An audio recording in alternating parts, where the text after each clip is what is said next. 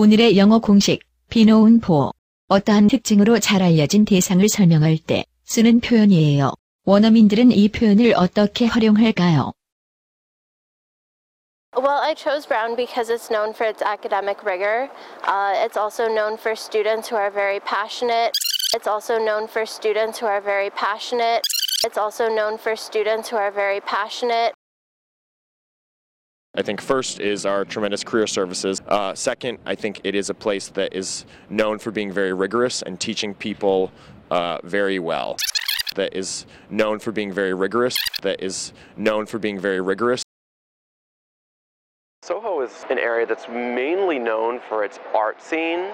There are a lot of young artists and older artists too that live in that area That's mainly known for its art scene. That's mainly known for its art scene.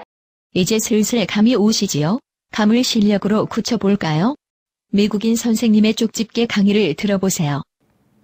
You want to describe something very famous for its characteristics as a fact. In this situation, you can use the be known for pattern to explain what it is famous for. For example, you can say, Paris is known for its culture, and New York is known for its vitality. In this way, you can point to a well known fact. 그럼 다시 한번 원어민들의 인터뷰를 들어볼까요?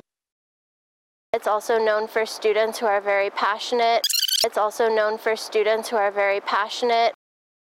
That is known for being very rigorous. That is known for being very rigorous. That's mainly known for its art scene. That's mainly known for its art scene.